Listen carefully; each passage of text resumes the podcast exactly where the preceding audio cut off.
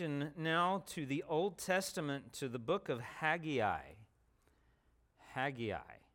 You may need the rest of the service time to find it. I had the advantage because I knew that's where I was going to preach from, and I marked it ahead of time. But if you go to the kind of the almost the middle of your Bible and just start going back, it's very close to the end. You have Haggai, Zechariah, and then Malachi. So very close to the end, Haggai chapter 1. A long time ago, I read a story about a man who was building a house. And he started with the basement and the foundation, which is a good place to start. And after he had worked for a little while, he had gotten a bright idea. He thought, you know, I will finish off the basement and get it watertight, and then I'll have a place to live while I finish the rest of the house. And so he did that. He did a little extra work, went beyond what he would ordinarily do for the basement. You know, most times I think the finished basement, that would probably be the last part of construction. But anyway, he finished off the basement and moved in. And then he got busy with other things. And what with life and one thing and another, building the rest of the house just kind of fell by the wayside. And as I understand the story, he continued to live that way for years, so that if you were to drive by his house, you would see a foundation and the beginning of a house there, and a door leading down some steps, but no house, just the beginnings of a house. I have long, or in recent years, I've been interested in the portion of Israel's history about the rebuilding that took place after the exile, when they were allowed to return to their homeland and begin rebuilding of the temple, rebuilding the walls, and all of that. And I suppose I had known this, but it's not something that really struck the interest of my heart until recent days, the fact that the minor prophets of Haggai and Zechariah, they overlap this period of Israel's history. And we're going to begin looking at, especially Haggai, this evening. And we read about both Haggai and Zechariah in Ezra. I believe it's chapter 4, maybe chapter 5 that they are mentioned. But we'll read from Haggai chapter 1, beginning with verse 1. In the second year of Darius the king, in the 6th month, on the first day of the month, the word of the Lord came by the hand of Haggai the prophet to Zerubbabel, the son of Shealtiel, the governor of Judah, and to Joshua the son of Jehozadak, the high priest. Thus says the Lord of hosts, these people say the time has not yet come to rebuild the house of the Lord. Then the word of the Lord came by the hand of Haggai the prophet. Is it a time for you yourselves to dwell in your paneled houses while this house lies in ruins? Now therefore, thus says the Lord of hosts, consider your ways. You have sown much and harvested little. You eat, but you never have enough. You drink, but you never have your fill. You clothe yourselves, but no one is warm. And he who earns wages does so to put them into a bag with holes. Thus says the Lord of hosts, consider your ways.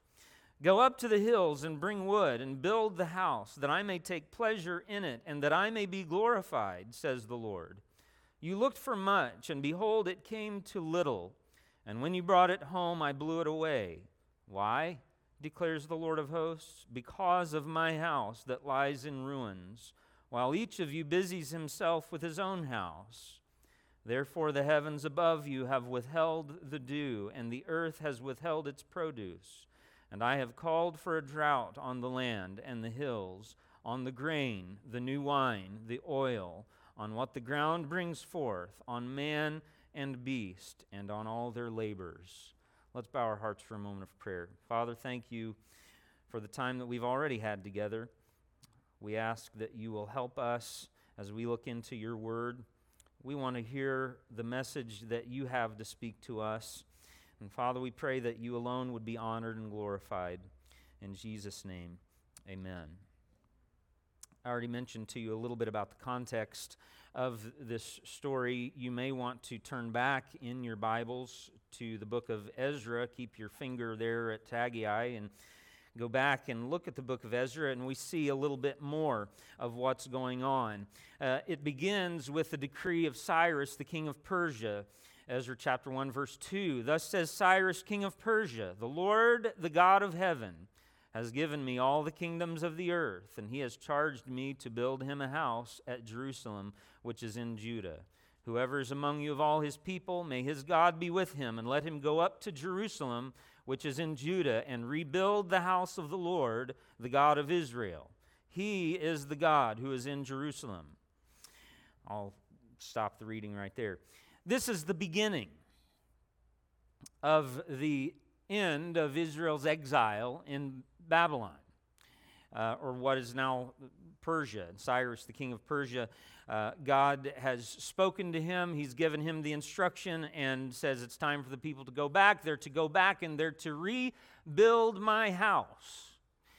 And so Cyrus makes the decree, and the people prepare themselves. They get ready to leave. Chapter 2 of Ezra is all about the return of the exiles, and you have their detailed information of the various families and clans that return and the numbers of those people.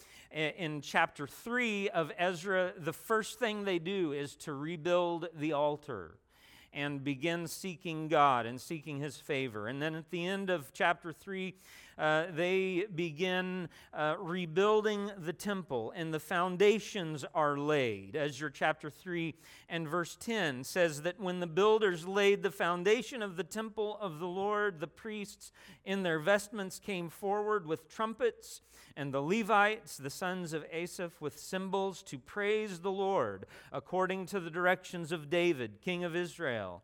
And they sang responsively, praising and giving thanks to the Lord, for he is good, for his steadfast love endures forever toward Israel. And all the people shouted with a great shout, it says, when they praised the Lord, because the foundation of the house of the Lord was laid.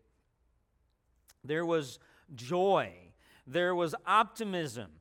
The people, I'm sure, at this point had high hopes. Now, I don't know my understanding of the history of what took place during that time is that many of the Israelites settled into life in Babylon. They had homes there. They were part of the society and culture there. And yet, when this opportunity came, apparently there was a good number of them who were still well enough connected to their heritage and to their history that they wanted to go back. They wanted to renew the worship of Jehovah as they had been taught.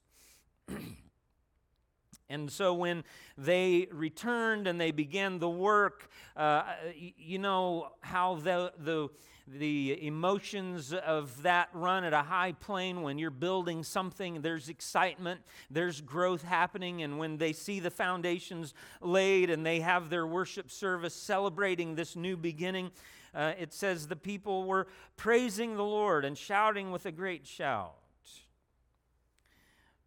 But that only lasted for so long until the work stopped. And if we back up a little bit from Ezra and read Haggai, those verses that we read from chapter 1 of Haggai, it would be easy for us to interpret that message with a harsh tone. I don't know if any of you heard it that way, but I tend to hear it that way when God is speaking to the Israelites and he says to them, "You are dwelling, you're living in paneled houses while my house lies in ruins still." and because of that, I've allowed drought and trouble, and really it's economic recession that has come upon them. He says, if you earn wages, you put it in a bag with holes. That's a good kind of a good image of a failing economy. And the Lord says through the prophet, "Consider your ways.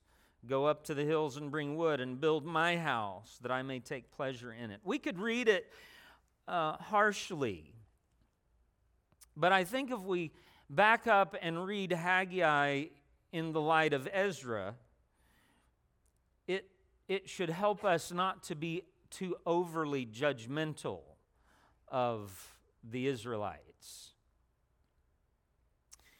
You've heard the phrase "walking a mile in someone's shoes." This phrase, walking a mile in someone's shoes, it came from a poem by a lady named Mary Lathrop. I'm not sure if I'm saying her name right, but she was an American poet. She was a licensed preacher in the Methodist Episcopal Church in 1871. She was a temperance reformer and a suffragist, and she wrote a poem called "Judge Softly." And in her words, she was speaking about walking a mile in someone's moccasins. This is the way she put it. This is not the entire poem, but just a portion of it.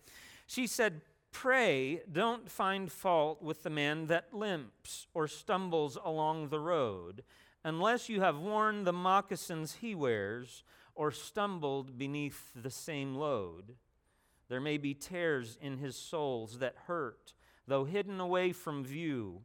The burden he bears placed on your back may cause you to stumble and fall too. Don't sneer at the man who is down today unless you have felt the same blow that caused his fall or felt the shame that only the fallen know. You may be strong, but still the blows that were his, unknown to you in the same way, may cause you to stagger and fall too. Don't be too harsh with the man that sins or pelt him with words or stone or disdain, unless you are sure you have no sins of your own, and it's only wisdom and love that your heart contains. For you know if the tempter's voice should whisper as soft to you as it did to him when he went astray, it might cause you to falter too." Walking a mile in someone's shoes. When I read Haggai by itself, I hear the message harshly, but when I back up and read it in the light of Ezra, which is really the context of what Haggai is preaching, it gives us a little bit of insight about why the work stopped. Why did the work stop? Incidentally, it stopped from somewhere between 10 to 16 years.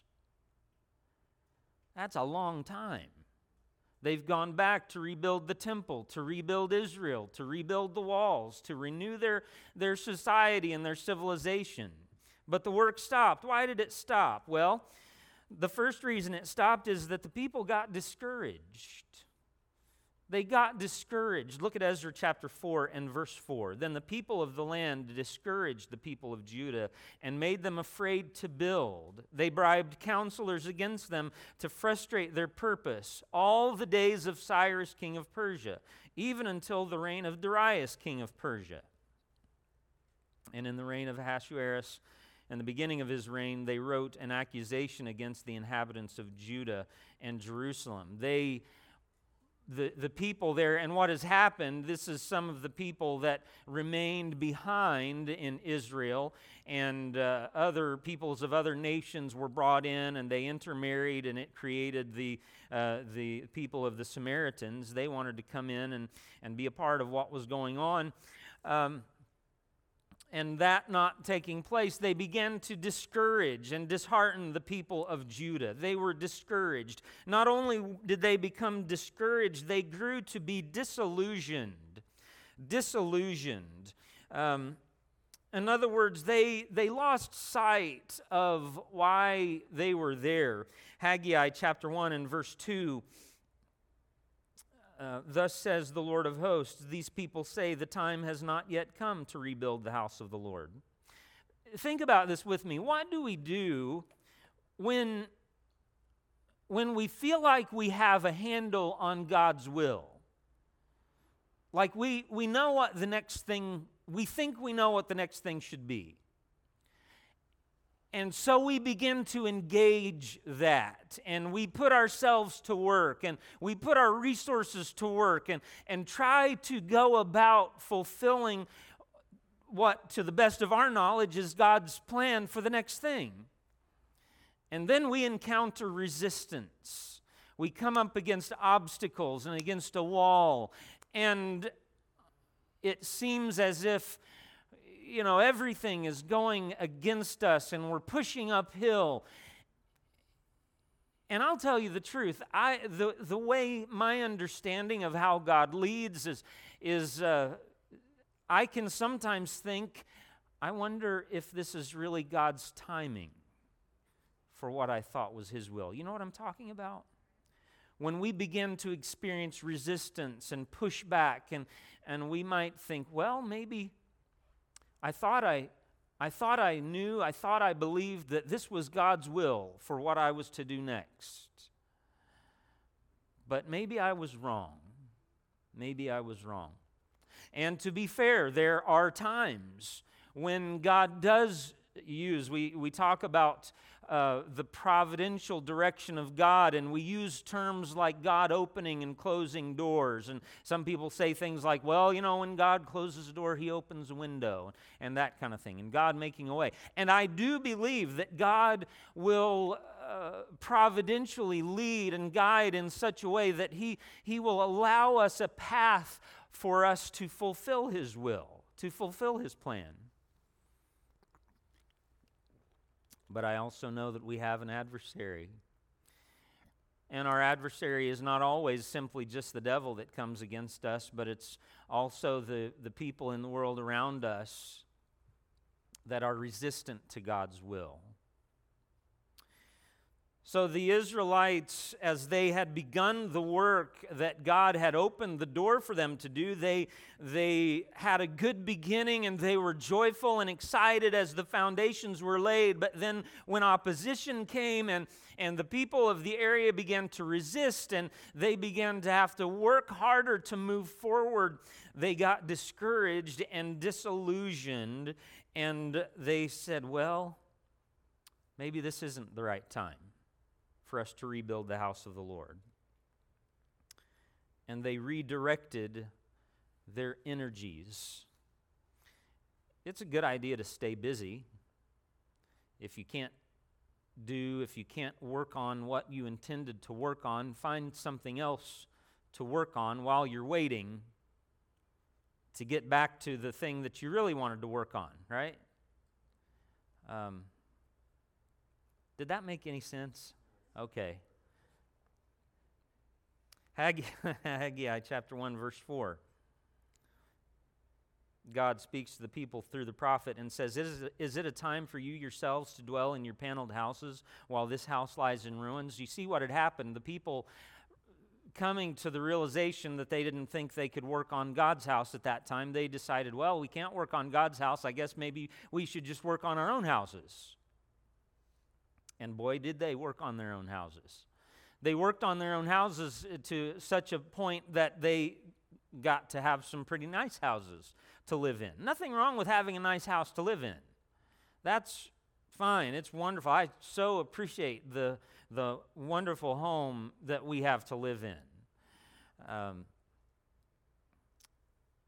But you know, one of the things that they had done, it's interesting.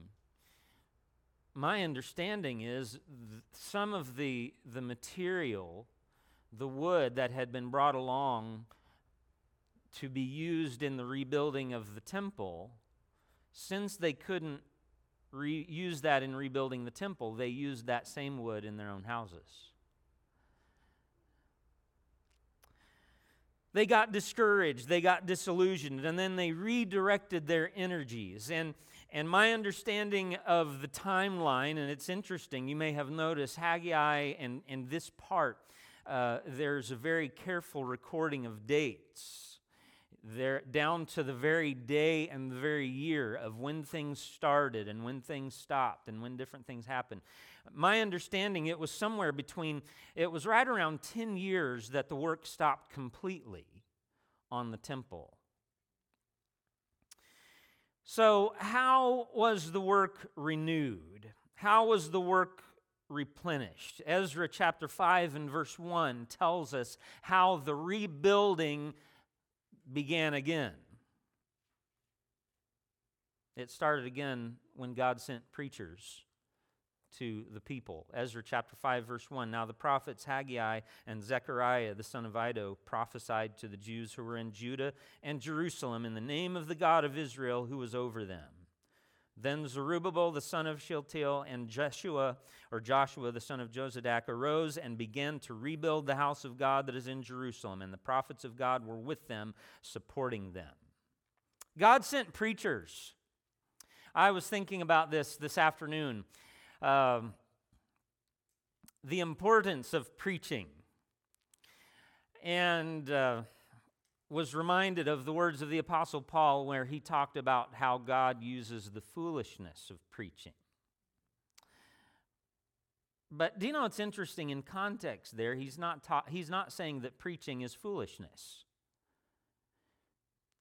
He's talking about the subject matter of his preaching, which was the cross of Jesus Christ that he said was foolishness to the world. But he wasn't saying that preaching is foolishness. Now, I don't want to pump myself up and, be like Uncle Buddy Robinson when he was waiting, as the story I understand was at the back door, and people were walking out and shaking his hands, and one was going out and telling, "Oh, what a wonderful message, Brother Robinson! How great that was!" And as they walked by, he prayed and said, "Oh, Lord, don't let him puff me up. Don't let him puff me up." And then a little while after, somebody else came along and was kind of critical of his message. And he said to the Lord, "Well, don't let him puff me down either." I was reminded of the story of a young preacher who, after he had preached a message, one of his parishioners going by at the close of the service said to him, "Oh, Pastor, that was such a wonderful message. You must be one of the great expositors of our time." Well, on the way home, he told his wife, kind of fishing.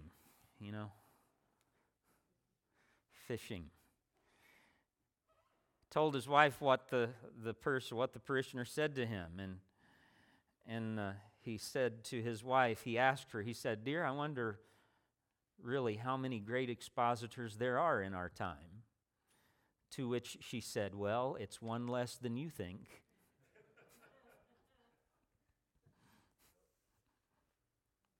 There was another preacher I read about who boasted that all the time he needed to prepare for his sermon was the time that it took him to walk from the parsonage to the church next door. And so the church bought a new parsonage 8 miles away from the church. So he'd have more time to prepare. Oh, but God uses the ministry of preaching, and it's not the man, it's not the eloquence or the training of the pastor. I've seen men and known men that in their, you could just tell their training was lacking. But they were men who made themselves available to God, and God used them in powerful ways. God sent preachers. I'm going to look at the message that Haggai preached. And just very quickly, Haggai preached to them a three-point sermon, a three-point outline. And the first thing that he said was, you need to put God first.